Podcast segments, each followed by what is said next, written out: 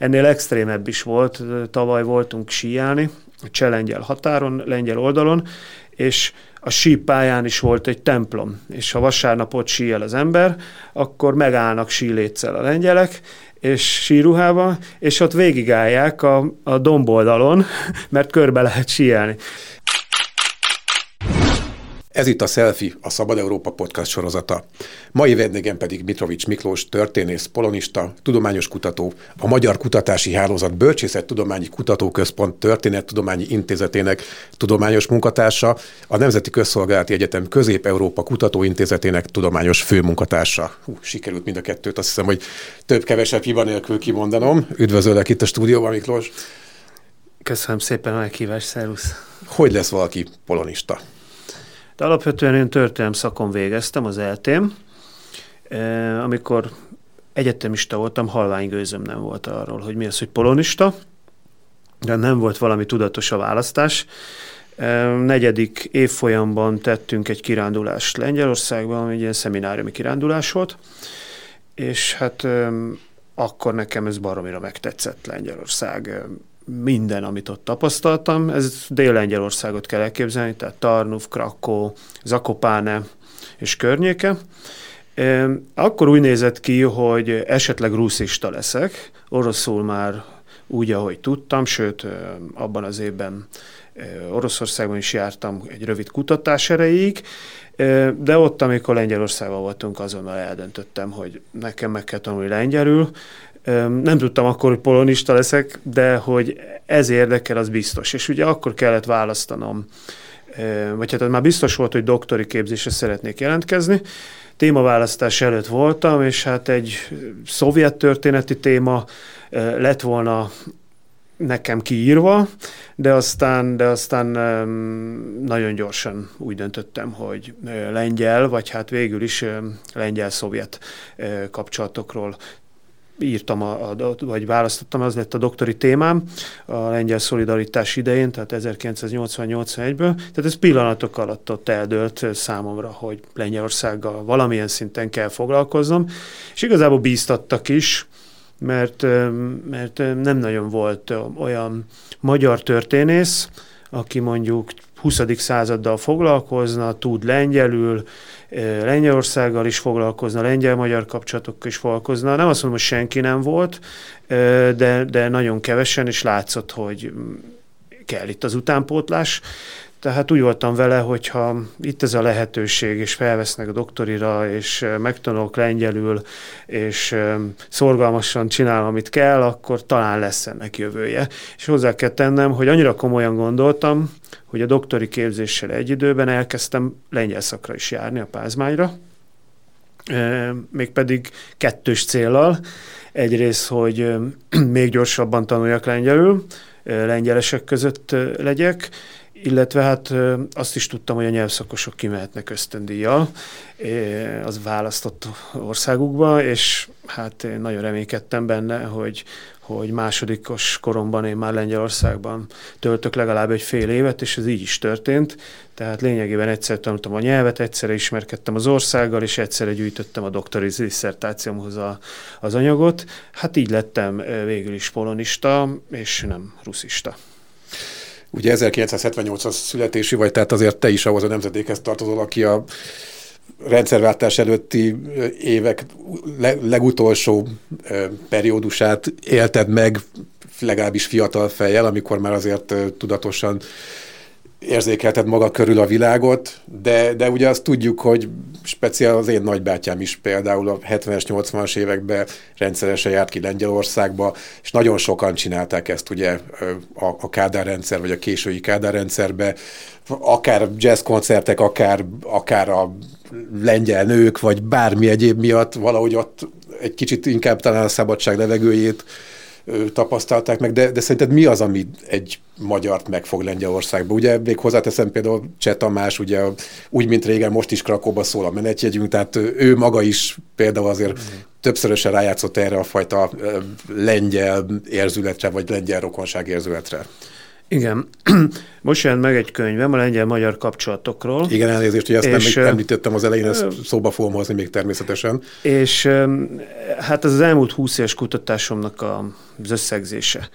A végére írtam egy kis személyes hangvételű lezárást, amelyben én is erre térek ki, hogy igazából egy kicsit nálam idősebbeknek mind van személyes élménye az akkori Lengyelországról, mikor viszonylag a kádári rendszer már olyan, olyan úgy pangot, nem történt igazából semmi. Lengyelország 60-70-80-as években állandóan forrongott, forrongott a társadalom, forrongtak a munkások, forrongtak a, az egyetemisták, az értelmiség, de a kulturális élet is sokkal szabadabb volt, sokkal izgalmasabb, érdekesebb volt, bejöhetett nyugat Nyugat-Európából, az, a, jazz bejöhetett, a, bejöhettek azok az amerikai filmek, amelyeket Magyarországon nem, vagy csak jóval később mutatta be, ott volt a tenger, ott volt Gdańsk, ott volt a lerombolt, újjáépített Varsó, és hát persze a déli rész, amely tele van magyar vonatkozások, tehát mindenki szeretett járni. Nekem nem voltak ilyen kapcsolódási pontjaim, ugye 1990-ben a rendszerváltáskor én 12 éves voltam, bár szerintem aki akkor volt 12 éves, az nagyon érdeklődött az iránt, ami történt az országban. Szerintem az egyik legjobban megmaradt az emlékezetemben az a választás, pedig hát akkor még, még nagyon messze voltam attól, hogy én is választhassak.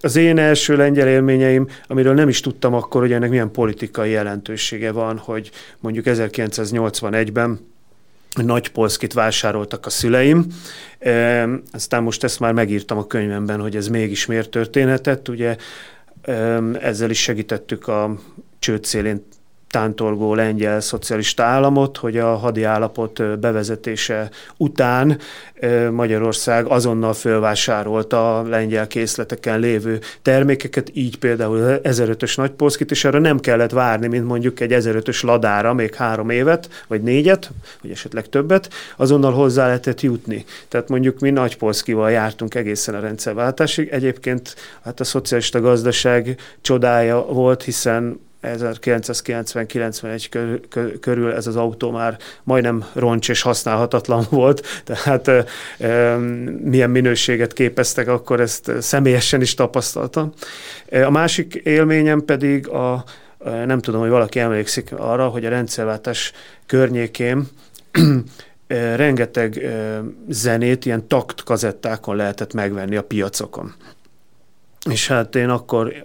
A, a, a lengyel piacokon, ugye? Igen, hát vagy azoknak az utódján, mert ugye ezek ugye 80-as, 89-90 körül megszűntek, igen. de sokáig üzemeltek még, illetve a, a vidéki városoknak is egy-egy részén még mindig ott voltak a lengyel árusok és ez a takt, hát ez egy, ez, ez egy lengyel kalózkiadó volt, akik lemásolták a nyugati zenéket, aztán itt egy-kétszáz forintért Magyarországon, meg hát más volt szocialista országban árulták. Nekem rengeteg ilyen volt, akkor volt ugye a zenei ébredésem, minden vasárnap kisétáltam, Szexáron laktunk, a Szexádi vásárba, és két-három ilyen takkazettát megvásároltam. Ugye most akkor ez fogalmam se volt, hogy ennek is mi a jelentősége, ezt is csak most az elmúlt évek kutatásaiból tudom, hogy a lengyel piacok egyáltalán miért voltak, hogy ez Magyarországon nem nagyon tudják, hogy csak találkoztak ezzel, vagy jártak oda és megvették a nyugati termékeket, vagy olcsóbban, mint amit a boltban meg lehetett kapni. De ez igazából nem csak egy kényszer volt a lengyelek számára, hogy ők így egészítették ki a keresetüket, hanem egészen megdöbbentő módon a szocialista lengyel állam ösztönözte a lengyel állampolgárokat arra, hogy üzleteljenek és valutát szerezzenek. Lehetővé tette számukra, hogy nyissanak otthon valutaszámlát, ami befizetik a bevételeiket, és nem kér az állam számon, hogy honnan van a pénz. Kettős valuta rendszer alakult ki Lengyelországban. Szerintem ezt még akkor sem biztos, hogy sokan tudták, bár aki gyakran járt esetleg Lengyelországban, az tisztában volt ezzel. Tehát egész abszurd dolgok voltak, és egyébként ezt tetszett meg Lengyelországba visszatérve egy kicsit az el, a, a első kérdésedre, hogy oda mentem 22 évesen, ugye ez 2002, rendszerváltás után 12 évvel, és azt éreztem, hogy ez valami egészen más hogy, hogy itt, itt a történelem az utcákon érezhető. Az ember nem tud úgy menni, hogy ne ütközzön bele a történelem, hogy velünk él a történelem, tényleg be lehet szippantani, és hát mint fiatal történésznek ez, ez nagyon tetszett itt, amikor végre a, a kutatásom tárgya még szinte kézzel fogható. Magyarország valahogy úgy más volt, meg mindig, má, mindig más volt, és most is más, és úgy a 70-80-as évekre is már úgy tekintettem akkor, hogy az, ami nagyon régen volt. Lengyelországban a 70-80-as évek beszippantható volt még a 2000-es évek elején is. Kicsit később akartam feltenni uh-huh. a kérdést, de, de annyira uh-huh. adja magát most már akkor viszont, hogy uh, akkor a, a, a 2002-es Lengyelország az, amikor először jártál Lengyelországban, most a 2023-as Lengyelország, ez a bő, bő 20 év. A te szemedben hogy látod, mennyit változott? Szerintem rettentő sokat. Tényleg most akkor 21, 21 éve járok rendszeresen egy országba, és én ezt a 21 évet tényleg úgy éltem át, hogy Lengyelország kvázi a második hazám lett. Nem éltem úgy, kétszer fél évet voltam kint így összöndíjjal. Nem költöztem ki soha állandóra, nem volt egyéb ilyen, de, de minden évben rengetegszer. Voltak évek, amikor, mit tudom én, tízszer is voltam Lengyelországban, valamikor kevés, kevesebbszer volt a pandémia, amikor nem lehetett kimenni, de tényleg nagyon gyakran beutaztam az egész országot, tehát én komolyan gondoltam azt, hogyha foglalkozom egy országgal, vagy szeretnék foglalkozni egy országgal, akkor be kell ismernem. Nem csak a nyelvét, hanem tudnom kell, hogy Varsóba a kultúrpalota mellett két utcával mondjuk milyen kocsma van, mert oda ki jár, melyik, melyik értelmiség, vagy melyik író jár oda, vagy, vagy hova járnak a futballhuligánok. Tehát, hogy valamiről beszélek, tudjam. Tehát én ezt próbáltam átélni és megélni is, és, az, és ennek köszönhetően én állítom, hogy viszonylag mondjuk a magyar átlagnál biztos jobban ismerem Lengyelországot, és így talán elfogadható, ha azt mondom, hogy rengeteget változott. Nem csak az épített Lengyelország, hogy, hogy az ember bármerre megy, azt látja, hogy megújultak utcák, terek, épületek. Varsóba elmegy az ember, és azt látja, hogy 20 évvel ezelőtt állapotokhoz képest, amikor egyébként már szintén voltak ilyen 40-50 emeletes toronyházak, felőkarcolók, az mondjuk megháromszorozódott a számuk, nem csak az, hogy modernizálódott a közlekedés, modernizálódott, digitalizálódott az egész, hanem szerintem az emberek is nagyon sokat változtak Um, megváltozott az életmódjuk. Hát húsz évvel ezelőtt még ezek a szocializmusból örökölt bármelecsnik, tejbárok voltak mindenhol, Varsó belvárosában, és én is oda jártam, amikor egyetemista voltam. De ezek lényegében teljesen eltűntek, teljesen amerikanizálódtak a nagyvárosok, megváltozott tényleg a mindennapi életük az embereknek, annyi, annyi ember nem jár kávézóba szerintem itt a régióban, mint amennyi a lengyel nagyvárosokban. És egyébként a vidék is elképesztő elképesztően megváltozott. Tehát még, még 20 évvel ezelőtt az ember lement valami csotrogány busszal Dél-Kelet-Lengyelországban, körülnézni, hát ott nem várta semmi, maga az út is tragédia volt. Ma el lehet menni gyorsvasúttal lényegében 200 km per órába közlekedik, mindenhol kipofozott kis falvak, kisvárosok vannak, reggel nyolckor már nyitva van a modern bolt, kávézó, az emberek sokkal szerintem sokkal kedvesebbek és boldogabbak, mint 20 éve voltak, főleg ez vidéki lakosságra értem. Nem mondom, hogy nem lehet belefutni valami rossz élménybe, de Lengyelország szerintem kelettől nyugatig, északtól délig olyan, mintha egy nyugati, nyugati országban lennénk. Én nem láttam itt a régióban. Nyilván a magyar változás kevésbé tűnik fel, ahol az ember él. Ezt az zárójelben megjegyzem, hogy valaki azt így, hogy leszeretnék valamit szólni. Az, az nem tűnik fel annyira, de az biztos, hogy hogy objektív mérőszámok is mutatják, hogy Lengyelország egész más, mint 20 éve volt. Van egyébként kedvenc városod vagy régiód? Hát alapvetően örök kedvenc marad nekem Varsó. Ugye nem ott jártam először, de ott voltam először nyári egyetemen, ott töltöttem fél évet a Varsói Egyetemen. Végül is a kutatásaim miatt is oda kellett járni, meg máig oda járok, ugye ott vannak az országos levéltárak. Én nagyon megszerettem, sokan utálják. Lerombolt város, lényegében a kisóváros, meg a királyi palotánkon, meg nyári rezidencián kívül nem építettek újra semmit. Viszont amit újjáépítettek, azt egy teljesen új, új elvek szerint.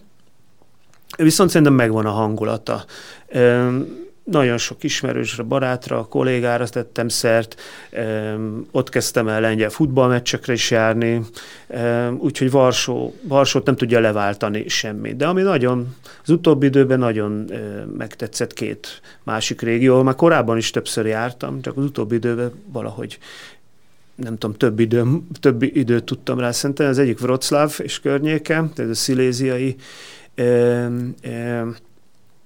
rész, ahol, ahol mm, tényleg ilyen ékszerdoboz kis településekre lehet találni a hegyekben.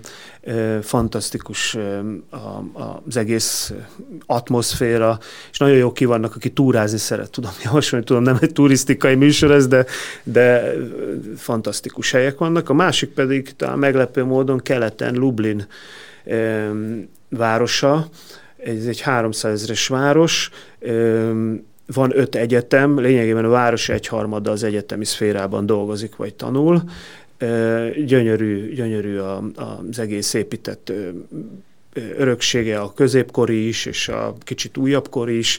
Ugye van egy ilyen, egy ilyen a Jagelló birodalomnak egy ilyen öröksége, egy ilyen óváros rész, és a kicsit újabb rész az pedig a cári birodalom, amikor már Oroszországhoz tartozott, de olyan, az egyik rész tényleg olyan, mint egy középkori lengyelvárosba járnánk, egy kicsit arrébb pedig olyan, mint hogyha egy ilyen 19. századi orosz cári kisváros milliójébe kerülnénk, és nekem most többször jártam Lublinba az elmúlt években, és, és nagyon, nagyon megtetszett. Tehát ezt a kettőt még tudnám Varsó mellett említeni. Ugye nemrég zajlottak a lengyel parlamenti választások, erről majd még fogunk beszélni, de most azzal kapcsolatban hoznám szóba, hogy előtte te egy Facebook poszt sorozatban elemezted igazából a helyzetet, és többet foglalkoztál, vagy többször foglalkoztál ugye a, a, a városi vidéki választói attitűddel, magatartással. Egyébként ezt így a hétköznapokban mennyire lehet érezni, hogy mondjuk egy, egy kis településen másképp, másképp gondolkoznak az emberek a világról, mint mondjuk akár Krakóba, Varsóba, vagy Lublinba, vagy Gdanskban. Igen. Én a lengyel politikai élettel kizárólag azért kezdtem el foglalkozni, nem most, hanem 2007 volt az első választás, amikor először írtam ilyen témában, mert igazából volt egy hiánya a saj, az akkori sajtónak. Nem volt, aki, aki írt volna, foglalkozott volna vele, és megtaláltak. Onnan datálódik az én lengyel idézőjelben mondom politológusi tevékenységem, mert én alapvetően azért történésznek gondolom magamat, de csinálom ezt folyamatosan, és hát most, most a mostani választásoknál irgalmatlan nagy volt az érdeklődés, e, ezt lehetett már hetekkel előtte érezni, úgyhogy azért is kezdtem el ezt a kis e, Facebook postsorozatot, hogy e, magamnak is egyfajta dokumentálás volt, mert tudtam sokan megkérdeznek, akkor legalább én is jobban rendszerzem a fejembe, meg hát tudom, hogy van sok olyan ismerősöm, akit érdekel.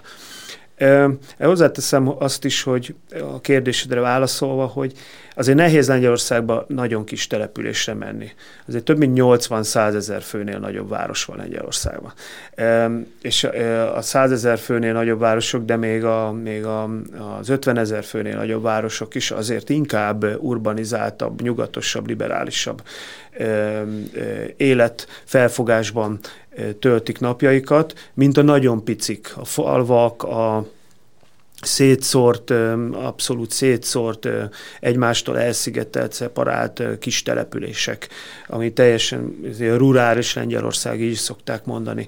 Tehát azért nagyon nehéz olyan kicsi helyre menni, ahol az ember tényleg megtapasztalja, hogy milyen a konzervatív Lengyelország, de azért sikerül eljutni az embernek, főleg ha autóval jár Lengyelországba, abszolút érződik. Tehát az, hogy de ez már húsz éve is így volt amikor először jártam ilyen nagyon kis településbe, itt még Zakopáne, meg kör, Zakopáne nem annyira kicsi, de mondjuk a környékén vannak kisebb falvak, és az ember vasárnap megy egy ilyen településben, és döbbenten néztem, hogy nem csak a templom volt tele, hanem a templom körül tömegek álltak, és ha, a kihangosított e, Isten tiszteletet, misét e, hallgatták, és ott mondták az imát a, a bentiekkel együtt. E, Magyarországon ilyet soha nem láttam, de ennél extrémebb is volt. Tavaly voltunk síelni, a cseh lengyel határon, lengyel oldalon, és a sípályán is volt egy templom, és ha vasárnap ott síel az ember, akkor megállnak síléccel a lengyelek, és síruhába, és ott végigállják a, a domboldalon, mert körbe lehet síelni. Tehát ez e, mutatja, hogy a, a katolikus egyháznak azért vidéken nagyon-nagyon e, mélyen vannak a gyökerei a társadalom szervezésben, a társadalom tudatában, és kötődik is a, a helyi társadalom az egyházhoz. Ennek, ez, ez azért a nagyvárosokban is tapasztalható, tehát üres templomot Varsóba se látok mondjuk vasárnap, nem erről van szó, de azért a, a, a mindennapi élet, a, a hétköznapok nincsenek ennyire szervesen összekapcsolva, mint, mint vidéken. És azt gondolom persze, hogy ez leginkább a, a magterülethez, tehát az a lengyel magterülethez kötődik, amely, amely az orosz birodalomhoz tartozott a 19. században, meg korábban is lényegében itt volt a lengyel királyság magja, azt gondolom, hogy itt a legerősebb ez a konzervatív Lengyelország. Ez, ebből csak a városok, a szigetek, tehát, és főleg Varsó egy nagy sziget, de abszolút érződik. Tehát szerintem ez az egyik legfontosabb. A másik persze szintén érződik, hogy, és ami a választási magatartás is kimutatható, hogy a vidék azért előrekszik. Ha az ember elmegy vidékre, azért sokkal több idős emberre találkozik, és hát tudjuk, az idős emberek szavaznak inkább nagyobb számba a konzervatív oldalra, tehát mondjuk a 60 év felettiek körében torony magassan nyert ugye, ugye a konzervatív jog és igazságosság, még alatta lényegében mindenhol második, vagy a legfiatalabbak között hát utolsó helyen szerepelt. Vidék előrekszik, nem csak azért, mert mert mindenhol élnek idős emberek, természetesen csak a vidékről nagyon nagy az elvándorlás. Egyrészt volt egy nagy elvándorlás Nyugat-Európában, más, másrészt meg van egy nagy el, folyamatos elvándorlás a városokban.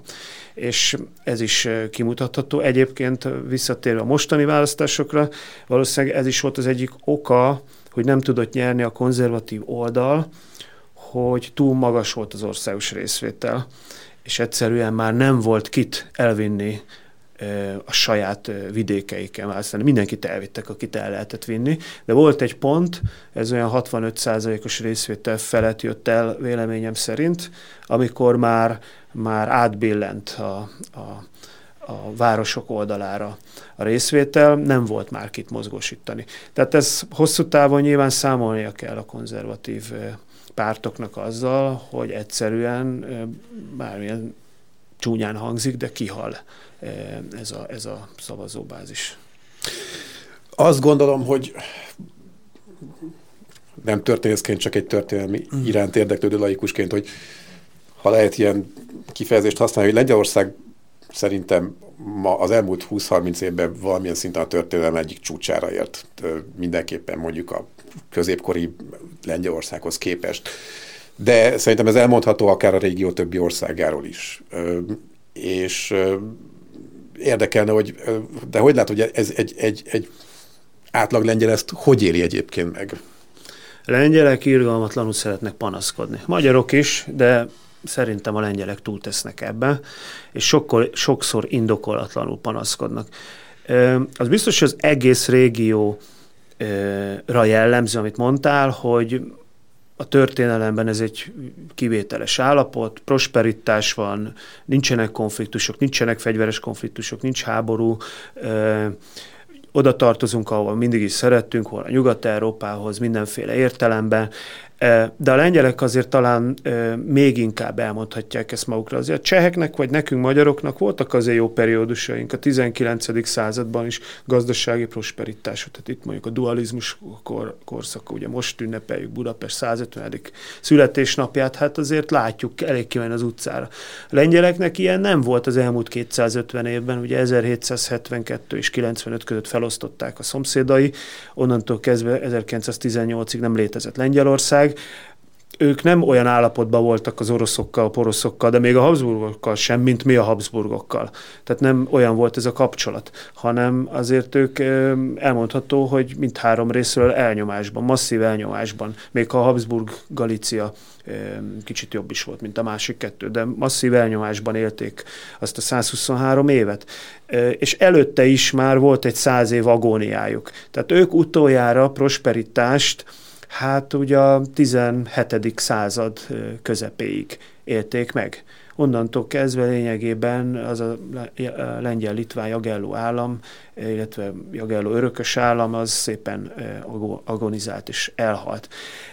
Tehát ők, a lengyelek tényleg szoktam nekik mondani, hogy különböző pártállású embereket ismerek, a szélső jobbtól kezdve, szélső balig, liberális, konzervatívot, mindenfélét nem így válogatja az ember a barátait vagy ismerőseit, mindegyik tud panaszkodni, függetlenül attól, hogy hol áll, és mindegyiknek el szoktam mondani, hogy, hogy nektek igazából nincs miért panaszkodni. Ilyen periódus, nézzetek rá, nincs olyan mutató. Nincs olyan, tényleg nincs olyan mutató. Ha megnézzük a várható élettartalmat, az egészségügyi adatokat, hát a GDP-ről nem is beszélve, ugye Lengyelország lényegében a G20-ak ablakán kopogtat most körülbelül 21. legnagyobb gazdasága van a világon. Elképesztő, innen Közép-Európával. 30 év alatt, egy olyan Lengyelország, ahol 30 éve üres boltok voltak, és a statisztikák szerint egy család legalább 90 órát állt hetente sorba. Egész elképesztő. Tehát nem az, hogy minden van, hanem a lengyel tőke kiáramlás van, gazdagok a lengyelek.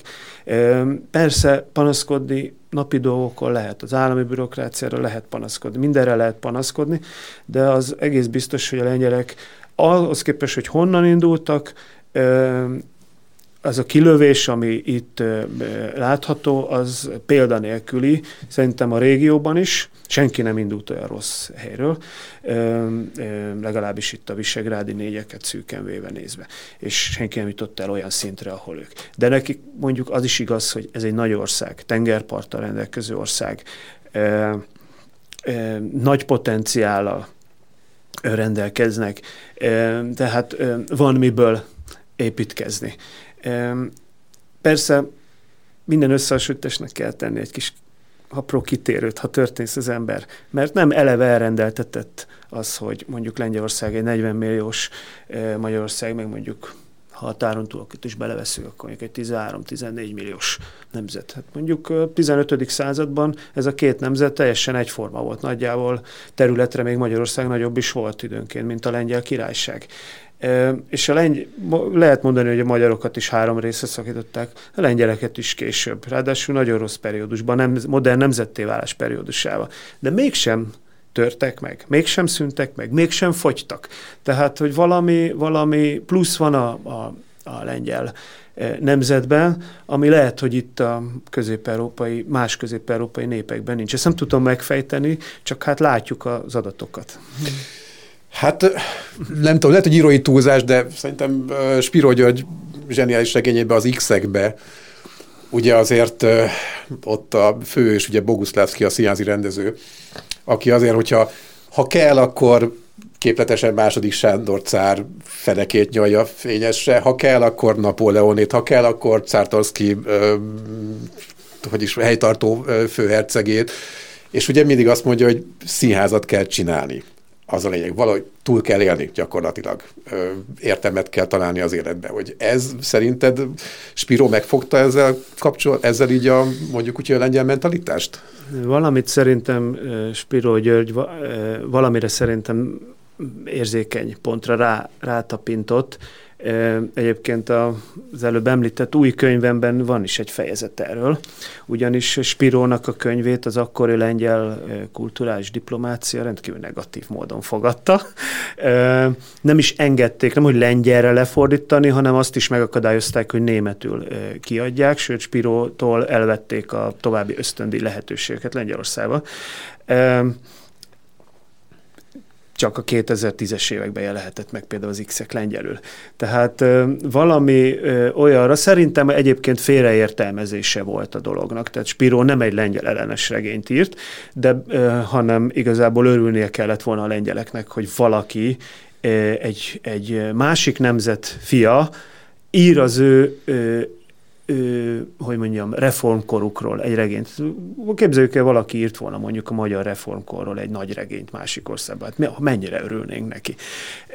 Persze ebben lehet, hogy ugyanúgy szerepeltek volna Széchenyinek gyengéi, vagy Kossuthnak gyengéi, és mi azon nagyon fölháborodtunk volna. Szerintem ugyanez volt Spiróval is, hogy ő kívülállóként, aki ugye hát nagyon érti a lengyeleket, és lehet, hogy sokkal több dolgot el is olvasott a lengyelek abból a korszakból, mint sok lengyel tudós történész, irodalomtörténész, de kívülállóként nem kötötték a lengyel nemzeti érzelmek, mert mégiscsak magyar, és azt gondolom, hogy ő rátapintott sok olyan gyengéjére, vagy érzékeny pontjára a lengyel nemzetnek. Valóban a túlélés szempontjából próbálkoztak a lengyelek mindenfélével. Tehát most ugye azt mondjuk nagyon leegyszerűsítve, hogy a lengyel nemzet orosz ellenes, vagy russzofób, az még, még nagyobb leegyszerűsítés, mert nem is igaz ráadásul.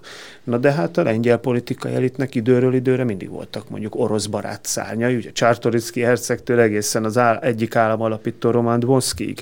Más kérdés, hogy sőt, hát szerintem most is vannak mondjuk a szélsőjobban olyan politikusok, akik ezt a vonalat képviselik. Tehát a helyezkedés ebből a földrajzi helyzetből, hogy a két nagy kulturálisan és politikai és katonailag is nagy potenciálú nemzet között, az orosz és a német között vannak.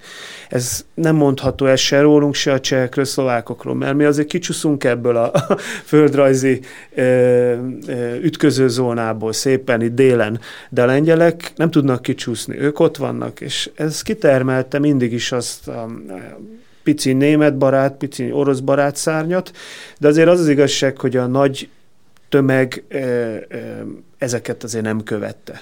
És általában mindig az volt a, a nagy tanulság, hogy a lengyeleknek semmi jó nem következik abból, ha egyik vagy másik mögé teljes mértékben beállnak, úgymond, hát kinyalják őket. Talán egy ilyen beszélgetésben megengedhető ez. Úgyhogy most is azt látjuk az elmúlt 30 évben, hogy inkább a, azt a két háború közötti politikát folytatja egy állam, hogy, hogy mindkettőtől azért tisztes távolságba kell lenni. Nyilvánvalóan az oroszoktól inkább, mert ez a német állam már nem az a német állam, ami háború előtt volt. Ez nem egy imperialista, agresszív, terjeszkedő német állam, miközben Oroszország ugye nem mondott le soha ilyen ambícióiról.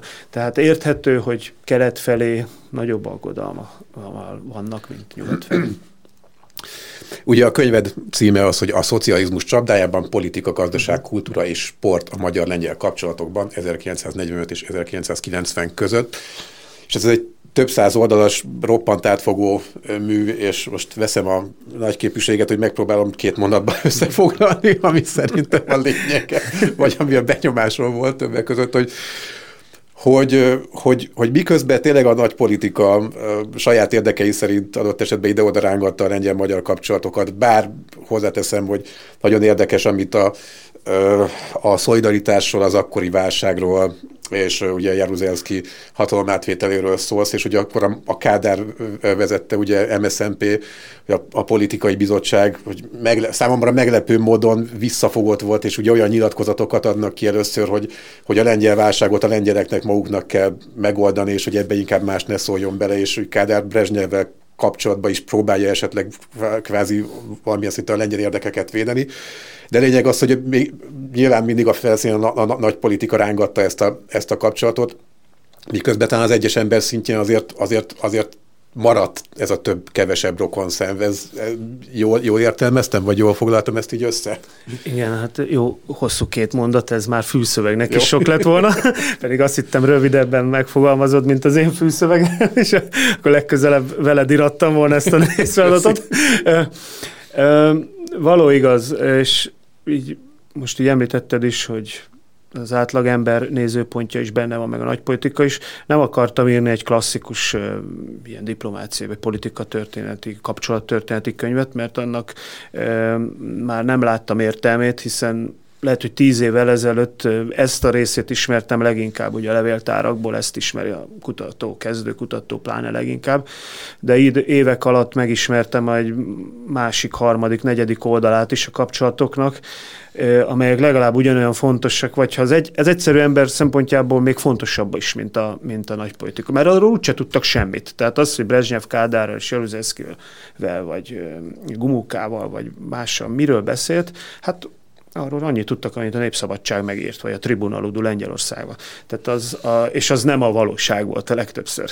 Tehát sokkal többet tudtak az emberek arról, hogy ők személyesen kijártak Lengyelországba, vagy a lengyelek itt a Balatonon, vagy lengyel termékeket használtak, vagy Ikarus busszal jártak a lengyelek, vagy miket fordítottak le egyik másik irodalmából oda-vissza, vagy ugye a sport, hogy magyar, magyar, rengeteg magyar edzők, hát én most erre hegyeztem ki, más sportágokról is lehetett volna írni, mint a futballról, de hogy rengeteg magyar edző érte sikereket Lengyországban, ez, ez, erről sokkal több mindenki tudott, volt róla véleménye, és a mindennapja életét képezték. Tehát ezért próbáltam mindenről írni, egy ilyen átfogó dolgot. Lehet, hogy egy kicsit kézikönyv jelleje is lett ebből, ebből adódóan, de nem baj, mert akkor legalább egyes témákat, ha valakinek van kedve, még tovább tud vinni. És igaz, amit mondasz, hogy ki is jön talán a kontraszt, hogy, hogy, hogy mondjuk a, ezekben nagy válságos periódusokban, mondjuk 56, főleg, főleg Magyarország miatt nem is a Poznány, hanem Budapest, vagy aztán 68-70 lengyel válságok, 76 lengyel válság, és a legnagyobb ugye 80-81 szolidaritás létrejötte és működése, hogy hogyan reagál a politikai elit, amit egy szűk kör tud, és hogyan reagál mondjuk a, a, a média, hogyan, illetve hát nyilván függ a politikától, de hogyan reagál a médiától függetlenedő ellenzéki mozgalom, és mondjuk hogyan reagál a kulturális közeg.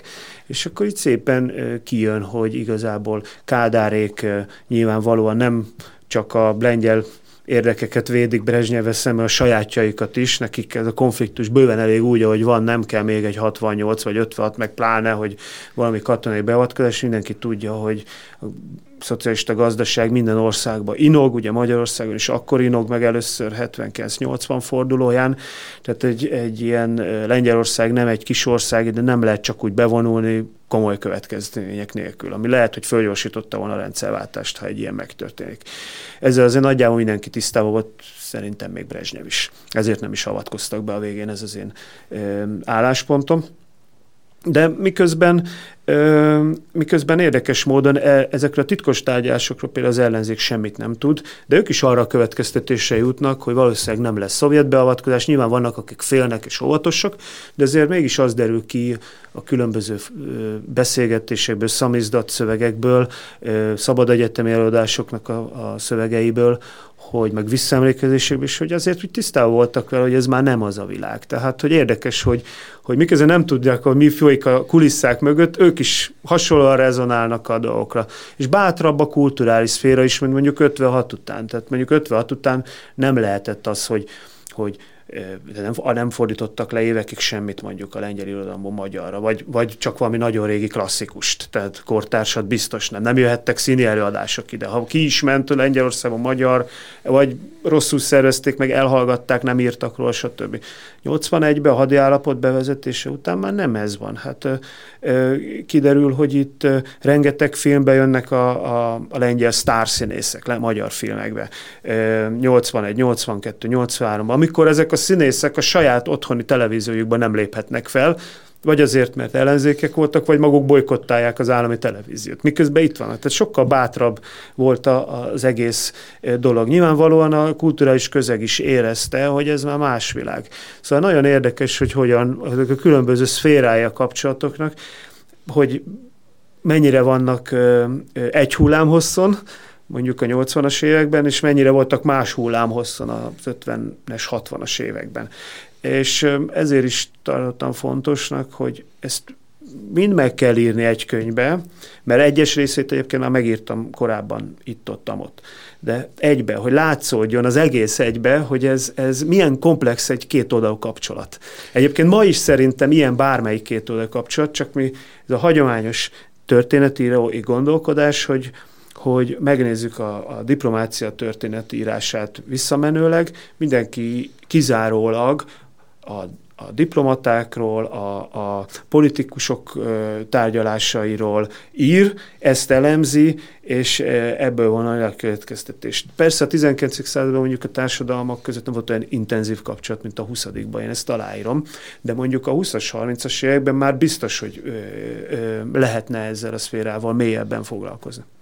De egyébként nagyon érdekes, és mai szemmel talán meg megmosolyogtató, hogy, hogy, hogy mik voltak akkor nagyon komoly tárgyai a legfelsőbb szintű lengyel-magyar kapcsolatoknak. A, ugye az X-ekről már beszéltünk, de hát külön fejezetet szentelsz például a, Kispolszkinak is, ugye, és hogy a Kispolszki gyártásnak, hogy hogy, hogy téma volt, hogy, hogy, hogy hány dugattyú érkezik mondjuk a Kispolszkikhoz, vagy mennyi nem. Ugye egy idő után Kispolszki számos alkatrészét Magyarországon is gyártották.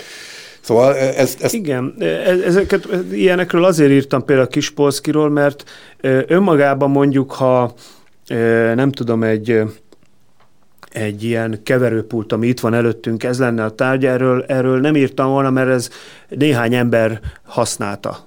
De mondjuk a kispolszkit a magyarok nagyon nagy mm, tömege használta, sőt, még ma is nagy kultusza van. Tehát olyan, olyan témákról, amelyek beivottak mondjuk a, a lengyelekről a magyar nemzet tudatába, és ráadásul volt magyar vonatkozása, hát, bocsánat, tehát ezt sokan nem igen, tudják, ugye hogy... Kovács Kati énekesnő népszerűsítette, ugye a igen, fénykép is benne igen, van a tehát, könyvben. Hogy, hogy, hogy hogy, hogy ráadásul egy csomó alkatrészt így gyártottak, és a, a, a legyártott alkatrészek értéké nek megfelelő ki, számú kispolszkit kapott a magyar állam. Egyébként is vettek, de volt egy ilyen, hát mondjuk egy cserekereskedelem ugye gyújtás elosztókat, meg, meg dudát, meg ilyeneket gyártottak a bakonyművekben. Vagy ugyanezért írok például az Ikarus együttműködésre. A lengyelek nagyjából a, a, tehát mind a magyaroknak a Kispolszki Lengyelország, a lengyeleknek az Ikarusz Magyarország. Főleg a 70-es, 80-as években eh, elképesztő számba vették Szovjetunió és eh, talán Kína után a harmadik legtöbbet eh, Lengyelországba exportáltunk, de egy idő után ugye nem tudtak eleget venni, mi nem tudtunk eleget gyártani, pedig óriási számba gyártották az Ikarusz Mátyásföldön, hanem egy ilyen hibrid megoldás született, hogy a, a franciáktól vásárolt korábbi licensz eh, alapján készült eh, karosszériát eh, építették rá egy Icarus alvázra, és ebből létrejött egy új autó, busz, a Jelcs M11, amelyből több ezer darabot gyártottak a 80-as években, mikor Lengyelországot gazdasági bolykot sújtotta. És ez sem olyan, hogy mondjam, bár önmagában szerintem unikum, hogy van egy lengyel-magyar e, hibrid autóbusz, pár évig, legalábbis tíz évig létezett, de önmagában igazából az az érdekes, hogy ez benne van ez a szocialista segítségnyújtás szándéka, benne van, hogy a lengyeleknek ki kell elégíteni a, a járműpiacon lévő igényeket, a városok igényeit, másrészt pedig az Ikaruszra úgy tekintenek, mint, a, mint a, a, az egyik csúcsmodell a világon, tehát még szívesen is fordulnak érte. Tehát ilyen témákat azért írtam meg, nem írtam meg mindent, mert mit tudom, lehetett volna a televíziógyártás együttműködéséről, meg sok minden másról is írni, amiket csak említek, de ezek ilyen szimbolikus dolgok. Említetted már a magyar foci edzők esetét Lengyelországban. Ugye az, hogy Kalocsai Gyula a... a Géza. Géza, elnézést kérek, Géza, igen, hát és Gézának írtam magamnak föl, itt a jegyzetemben csak Gyulának mondtam elnézést kérek, igen. És akkor most lehet, hogy elrontam a kiejtést, de a, a, a Gúnyik Zábzse vezető edzője volt, és ugye a keg döntőbe vitte a csapatot, majd utána Szusza Ferenc is volt, ugye, a csapat edzője, miután Kalocsai hazajött a Fradit edzeni, és ő is elég sokáig negyed döntőig mentek igen. a kekbe. Hogy, Sőt, a begben. a begbe, bocsánat, igen, hogy ezeket azért mondjuk, ha más nem az idősebb lengyel szurkolók még számon tartják egyébként? Abszolút, abszolút számon tartják. Ugye nagyon érdekes, hogy ez egyébként már 20-as, 30-as években is jellemző volt, hogy rengeteg magyar edző ment Lengyelországba, pedig akkor lengyel futball éppen megszületőbe volt jó, 20-30 év késéssel a magyarhoz képest, ugye nem volt független lengyel állam. E, aztán a háború ezt megakasztotta, majd az 50-es években, amikor az aranycsapat ról szólt minden hír, minden sporthír a világon, beleértve Lengyelországot is, és emlékezve a 20-as, 30-as évek jó együttműködésére természetes, hogy ráadásul mindkét ország szocialista, tehát lehetővé is tette a úgymond ez edzőcserének hívták, de ez nem volt csere igazából, mert igazából csak mi küldtünk, ők nem küldtek. Tehát, hogy legjobb deal volt a lengyelek szempontjából, a csúcsfociból hozunk edzőket, és ez még lehetséges is a szocialista keretek között, tehát így rengeteg csapatot magyar edzők építettek fel. És hát valóban a bányász csapat, ugye a Gurnyik bányász jelent, Zabzsa Gurnyik a 60-as években, 50-es évek végétől lényegében a lengyel csúcs csapat, amely hát az akkori angol focival vetekedett, ugye, mert a kegdöntője például a City-től szenvednek vereséget, majd aztán a United-tól, hát ugye 66-ban az angolok voltak a VB győztesek, tehát nem akár kik voltak ezek a csapatok, de hogy partiba voltak, néha meg is tudták őket verni, és hát ilyen nagy sikereket elértek. Ez, erre máig emlékeznek, főleg hát nyilván azok a csapatok, ahol szurkolói, ahol ők tevékenykedtek. Én jártam Zabzséba, és találkoztam több egykori játékossal is, akiknek magyar edzőik voltak, ugye abban az időben szinte minden évben magyar edzővel lettek bajnokok arra felé, de más csapatok is, a Légia Varsót is lehetne említeni az 50-es években, magyar edző tette Steiner János nagyjá őket a Honvéd mintájára, az aranycsapat mintájára, és emlékeznek rájuk, és Lengyelországban is most trendi a sporttörténetírás, és egyre több könyv jelenik meg. Magáról a Gurnyik Zabzséről megjelent egy nagy impozáns könyv, amiben külön fejezet van, amelynek magyar, lengyel a szöveg, de a címe az magyar, hogy Isten áld meg a magyart, ez a fejezet címe is, és emlékeznek rá, a Netflixen is van egy film, a, a Csillagok, Gviazdi, amelyben Kalocsai Géza alakja felbukkan, magyarul is ö, ö, beszél ott benne, tehát hogy ö, abszolút emlékeznek rá, és ö, lényegében ugye a lengyelek egyszer nyertek valamit történetük során, ez a 72-es Müncheni olimpiai döntő, pont ellenünk, kettő egyre, mert fél időben még vezettünk, és abban a válogatottban öt játékos is a Gurnyikból volt, akiknek Szusza és Kalocsai volt az edzőjük, és az, se előtte, se utána nem nyertek semmit, bár ugye kétszer voltak VB bronzérmesek. Egyébként azzal a Kazimierz Gurski edzővel, aki Steiner János mellett pallérozódott a Légia Varsóban 54-55-ben, tehát tőle tanulta meg, hogy mi a, a, a top foci. Úgyhogy maga, maga Gurski is a visszaemlékezésében ír a magyar fociról, meg hogy mennyit köszönhetnek a, ezeknek a magyar szakembereknek. És azért hozzá kell tenni, hogy akkor nem nagyon volt más szórakozás az emberek, mert felmerült a kérdés, hogy miért írok én a fociról egy ilyen kapcsolattörténeti könyvbe. Hát gondoljunk bele, hogy akkor nem volt más szórakozás, a futball volt a legnagyobb tömeget vonzó esemény Magyarországon is egyébként. Hát egy Gurnyik, vagy Légia meccsre, vagy egy Ruhozsú meccsre 50-70-100 ezer ember szeretett volna kimenni. Hát a Gurnyiknak voltak olyan nemzetközi meccsei a 60-as években, ahol 200-250 ezer ember szeretett volna jegyet venni, és mondjuk a Szilézi stadionba befértek 90 ezeren. Tehát, hogy ezek óriási események voltak, és a könyvből ki is derül, könyvemből ki is derül, hogy a politika is igyekezett időnként felhasználni, például 66-ban, amikor a lengyel állam megkeresztelkedésének ezredik évfordulóját ünnepelte az egyház, és május harmadikán Csensztóvába hatalmas körmenetet hirdettek, akkor megpróbálták a politika, ide Biszku Bélának írtak levelet, hogy a magyar válogatott menjen kijátszani Hozsúvba, és vonza el az embereket, ugye Hozsú és Csensztóva között van 60 kilométer, hogy a figyelem ne a körmenetre terelődjön, hanem a meccsre, sőt lehetővé tették, hogy, hogy ami akkor még nem volt divat, ma már ugye divat, hogy, vagy szokásos, hogy minden bárban lehet meccset nézni, de akkor lehetővé tették, hogy 66. május 3-án, hogy a magyar-lengyel, lengyel-magyar meccset adják különböző helyeken, még utcákra is tettek ki tévét, hogy azzal foglalkozzanak az emberek, ne a körmenettel. Tehát ennek tudta a politika, hogy, hogy a magyarokat idehívják, akkor az, az arra mindenki oda fog Albertékre figyelni abban az időszakban. És, és egyébként részben sikerült is, tehát a, tudták a médiát akkor úgy tematizálni. Persze ezt a politikai harcot elvesztették az egyházas szembe, de nem ezen az egy napon múlt.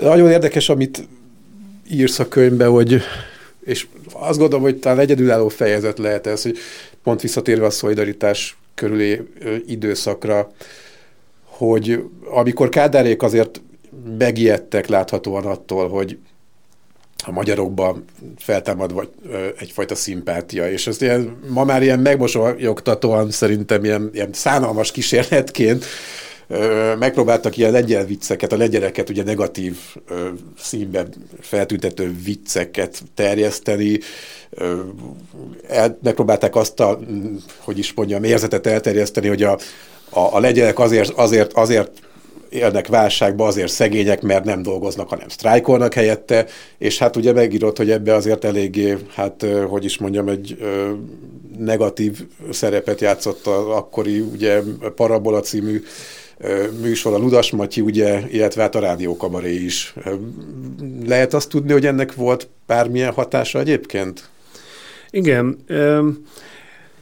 párt nagyon figyelte, az MSZNP nagyon figyelte, hogy mi a társadalom reakciója. Ugye ma már naponta olvashatunk közönkutatásokat. Abban az időben ez egy gyerekcipőbe járó iparág volt, de már végzett a, a párt is, meg létrehozták médiakutatót, tehát már folytak ilyen közélkutatások. Maga a KISZ is végzett ilyet, hát meg nyilvánvalóan az ügynök jelentésekből is lehetett tudni, ugye hát ezek a legtöbb ügynök jelentés hangulatjelentés, mit mondanak a gyárban, a Duna, Dunai vasmunkások, a Diósgyőriek, vagy a komlói bányászok, stb. Tehát azért úgy nagyjából le tudták mérni, hogy mit gondolnak a lengyelekről, és 81 májusában jött el ez a pillanat, amikor a Művelődésügyi Minisztériumban letiltották az összes sajtóterméket arról, írottat, nyomtat, vagy nyomtatottat, és a elektronikusat is, hogy bármit, legjobb, ha semmit nem írnak a Pedig lengyelek. elnézést csak egy záró. Előtte ugye a panorámában maga Lech Walesa Igen. nyilatkozhatott. Igen. Valószínűleg ez volt a, az a pont, ami, ami e, ez, ez egy egyedülálló a szocialista tömbbe. Ilyenről senki sehol nem tud, se a lengyelek, se más, hogy Valensa, meg más ellenzékiek is, Andrzej Vajda, filmrendező is szolidaritási elvényel, meg egyébként pártvezetők is beszéltek arról a panorámában, hogy hát ez a szocializmus csődbe ment. Tehát az valaki megnézi, ezt a, az adást, elérhető a neten. Ebből igazából az derül ki, hogy hát ilyen őszinte műsort ritkán lát az ember, hogy itt tényleg, tényleg hát csődben van a lengyel, a lengyel szocializmus, jön a szolidaritás, hogy megpróbál javítani. És ugye nagyjából 81 május környékén jöttek azok a közönkutatások, amiből látszott, hogy főleg a fiatalok, a 30 év alattiak inkább szimpatizálnak a szolidaritással, még ha keveset is tudtak róla, de még úgy lehetett utazgatni. Tehát ugye akkor már vízum nélkül lehetett menni Lengyelországba. A lengyelek is jöttek, árulták a szamizdatot, cserélték, elkezdték fordítgatni, megjelentek az első magyar szamizdatlapok, sok tele voltak lengyel témával, 80-81-ben az összes szamizdat, ami akkor megjelent, az szinte lengyel témával foglalkozott. Tehát nyilván kapcsoltak, hogy ennek nem lesz jó vége, meg egyébként is, hogyha a szovjetek lépnek valamit, vagy akár a lengyel hadsereg jaruzelszkék majd lépnek valamit, akkor hogy fogjuk ezt mi kommunikálni. Tehát jobb, ha már most fölkészítjük a társadalmat arra, hogy ez nagyon káros, ami Lengyelországban zajlik. Hát lényegében ott előkészült egy rendszerváltás.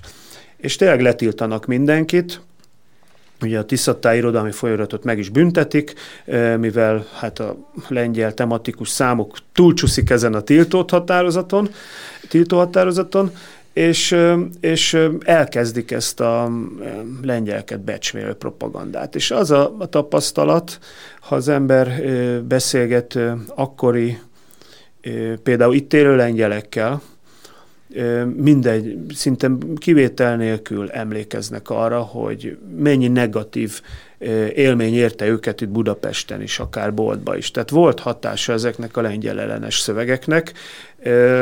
Sokan szenvedtek el emiatt ilyen verbális támadásokat, szerencsére komolyabbakról nem tudni, illetve hát nagyon sokáig élt, élt a, a magyar köztudatban az, hogy a lengyelek elusták nem dolgoznak, és azt gondolom, hogy hát nyilván a, a párt, az MSZMP, meg a, meg a régi szakszervezetek körében ez, ezt ők hát nagyon erősen nyomták is a munkások felé, és én ezt még egyébként én a 2000-es évek elején is, közepén is éreztem olyan, közegek, olyan közegben, ahogy mondtam, hogy lengyel témákkal foglalkozom, és akkor egy kicsit később már rögtön elő is jöttek ezek a negatív sztereotípiák, ha olyan emberrel beszéltem, aki mondjuk ebből a körből jött. Tehát ezek túlé, túlélték bőven a rendszerváltást, tehát aztán szerencsére most már ez, ez elmúlt, ma már szerintem senki nem gondolja, a lengyelek nem szeretnek dolgozni, meg, meg lusták, és nekünk kell helyettük, meg ilyesmik. Bár az, az a sztereotípia szerintem ma is él, és hát főleg az elmúlt másfél-két évben látom a felerősödését, hogy a lengyelek túlságosan meggondolatlanok, eh, túlságosan romantikusak, olyan ideákba hisznek, amik csak bajt okoznak, nem lehet őket megvalósítani, ugye most gondolok itt a háborúban elfogadt álláspontjukról, bennem egy kicsit felidézte az elmúlt másfél év azt, amit én eh, történészként 40 évvel ezelőtti eh, magyar sajtótermékekben látok és olvasok. Kicsit megelőzted az utolsó előtti kérdésemet, mert igen, pont erre akartam rátérni, hogy azért eh, ma sem a hogy is mondjam, a csúcspontját ért, éljük a lengyel-magyar kapcsolatoknak a hivatalos politikában semmiképpen se. Nyilván a hallgatók előtt is tiszta, hogy mennyire másképpen ítéli meg a két kormány, mert ugye Lengyelországban éppen kormányváltás van, de akkor is a lengyel-magyar nagypolitika mennyire másképp ítéli meg a helyzetet és Oroszország agresszióját.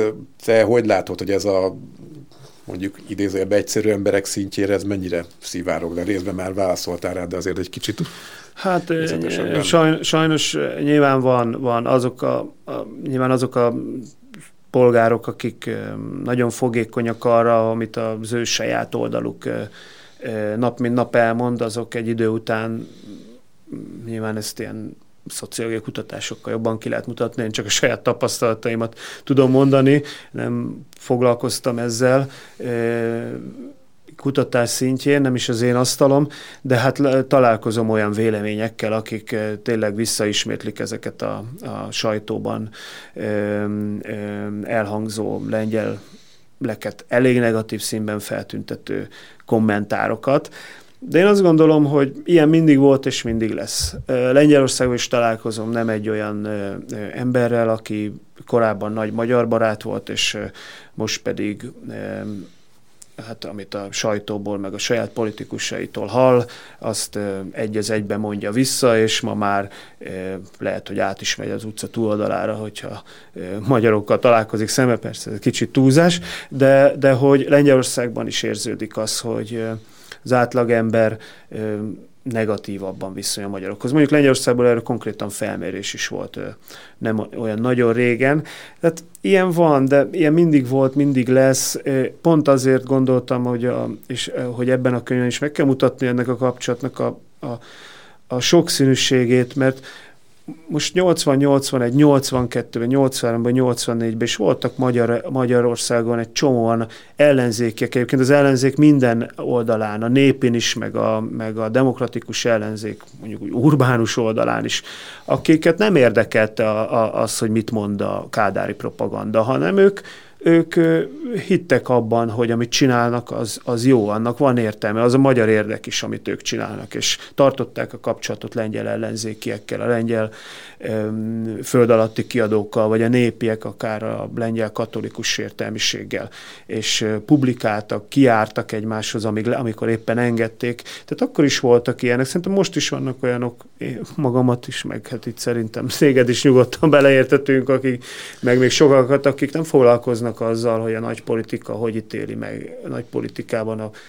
mondjuk két miniszterelnök hogy ítéli meg egymást. Hát most éppen így láttuk, hogy két évvel ezelőtt meg nagy barátsa voltak, pedig Oroszországról azt gondolom, hogy mindkettőnek a véleménye ugyanaz volt két éve is, mint ma. Tehát ez, ez politika. Egyébként a lengyel-magyar kapcsolatok, vagy barátság, ha lehet ilyet beszélni, szerintem nem a nagy politikától működött soha.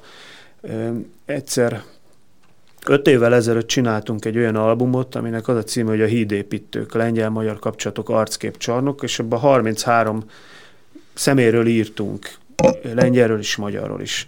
Olyan emberekről, akik a többsége nem politikus volt, vagy ha politikus is volt, harmadvonalbeli figuráról volt szó, tehát nem, els, nem miniszterelnökről vagy államfőről, olyan emberekről, akik a, a, nem, nem, nem pénzért, nem, nem politikai érdekekből, nem kitüntetésért, hanem egyszerűen csak tették a dolgokat, segít, segítették a lengyeleket, ha bajba voltak, vagy lengyel segítették a magyarokat, ha bajba voltak. Csinálták a munkát, a napi munkát, kapcsolatot tartottak, fordítottak, terjesztették egyik másik nemzet kultúráját a saját eszközeikkel, sok, sokszor olyan esetben, hogy még ebből nekik igazából személyes károk is adódott. És mégis ezek, ezek az emberek, akikről ma, ma ha azt mondjuk, mi a 20. században mit tudunk mondani a lengyel-magyar kapcsolatokról, ami úgy polit, nagy politika szintjén sose volt igazából jó, ezeket az embereket, akik, akiket, akik, akik tényleg a, a, a az emberek többsége nem is tudta, hogy kicsodák, egy egyszerű emberek, de csinálták, csinálták, és van, az ő termékeiket, munkásságukat tudjuk most is továbbvinni. Azért tudunk, mit tudom én, Sinkevicset olvasni Magyarországon, mert volt, aki azt gondolta az 50-es években, hogy ezt le kell fordítani, és lefordította. Tehát, hogy, és ez, azért tudnak jókait olvasni a lengyelek, mert volt, aki már az 50-es években jókait fordított. Tehát, hogy, hogy Szerintem ez a fontos, hogy, hogy mindig, mindig legyen megfelelő számú olyan ember mindkét nemzetben, aki viszi tovább ezt, és függetlenül attól, hogy mi van fent, csináljuk. Ez örök, ami meg ott van, az meg múlandó. Akkor azért a legvégét mégis ezzel a mhm. múlandó részével fejezzük be. Várható, ugye még idén megalakul a Donald Tusk vezette koalíciós kormány a, akkor most a nagy politika szintjén te mit vársz, milyen lengyel-magyar kapcsolatokat a következő időszakban? Hát ez nagyban attól is fog függeni, hogy a magyar politika miként fog reagálni erre a kormányalakításra. Ha ugye a választások utáni hetekben azért a kormányhoz közel álló médiában elég sok rosszat e, lehetett Donátus olvasni, meg egyébként korábban is, csak most újra felemlegették ezeket. Ha ez lesz a, a, a kormány álláspontja is, illetve mm, és ezt képviselik is, és ők, is, ők maguk is tesznek ilyen negatív nyilatkozatokat, akár Donátus személyére, akár politikájára, hát akkor nyilvánvalóan nem lesz jó kapcsolat legfelsőbb szinten. Ha mindenféle korábbi személyes sérelmeken, mert én azt gondolom, hogy itt legtöbb esetben személyes sérelmek vannak, mert Donald Tusk és Orbán Viktor olyan hét éven keresztül nagyon jól megértették egymást, amikor Donald Tusk miniszterelnök volt, nagyon jó viszonyban voltak. Ha most tényleg személyes részére kell menni, azt gondolom, hogy Donald Tuskot és Orbán Viktor sokkal több minden összeköti, mint mondjuk Jaroszláv Kaczynszkit és Orbán Viktort. Tehát én azt gondolom, hogy egyébként, ha félre lehet tenni mindenféle személyes dolgot, felülemelkedni, akkor lehet egy normális, pragmatikus kapcsolat. Ha ez nem történik meg, akkor nyilvánvalóan nem lesz, hiszen a lengyel, új lengyel, várhatóan új lengyel kormánynak nem Magyarország és nem a Visegrádi négyek lesznek a fókuszpontjában, hanem az Európai Unió mondjuk, és Ukrajna. Ha mi szeretnénk jó kapcsolatokat, akkor én azt gondolom, hogy nekünk kell kezdeményezni. És abban az esetben el tudom képzelni, hogyha innen pozitív jelek mennek Varsó felé, hogy Varsó ajtaja se lesz örökre zárva. Igazából egy Donald Tusk vezette kormánynak se érdeke, hogy itt bárkivel rosszba legyen a régióban, pláne a magyarokkal. Miért? Úgyhogy meglátjuk, hogy, hogy mi lesz. Én hát most ezzel nem tudok róla többet mondani, mert, mert meg kell várni, megalakuljon, és meg kell nézni, mik lesznek az első reakciók. Eddig ugye lényegében csak sajtóreakciókat láttunk, a magyar kormány részéről hivatalosan senki nem kommentálta tudtommal, hogy mi történt Lengyelországban. Egyébként ez így helyes is, tehát nincs mit kommentálni addig, ameddig nincs kormány, félreértés ne essék. Úgyhogy én, én azért bízom a, a józanészben, meg abban, hogy a magyar kormány azt szokta mondani, hogy pragmatikus külpolitikát folytat, akkor én nagyon remélem, hogy ez a pragmatikus külpolitika Lengyelországra is kiterjed, mert nem nagyon tudnék ellenérvet mondani, hogy miért ne. Köszönöm szépen. Ez volt a Szabad Európa podcastja, a Selfie. Az elmúlt, hát így már bő egy órában Mitrovics Miklós történész polonista volt a vendégem, akivel a Kispolszki tugattyújától kezdve a fociig, vagy második Sándor, illetve Napóleon fényesre nyalt fenekéig, a nagypolitikáig megpróbáltuk átbeszélni a lengyel-magyar kapcsolatokat, ami mélységben csak lehet. Köszönöm szépen a beszélgetést. Hát én nagyon köszönöm a meghívást.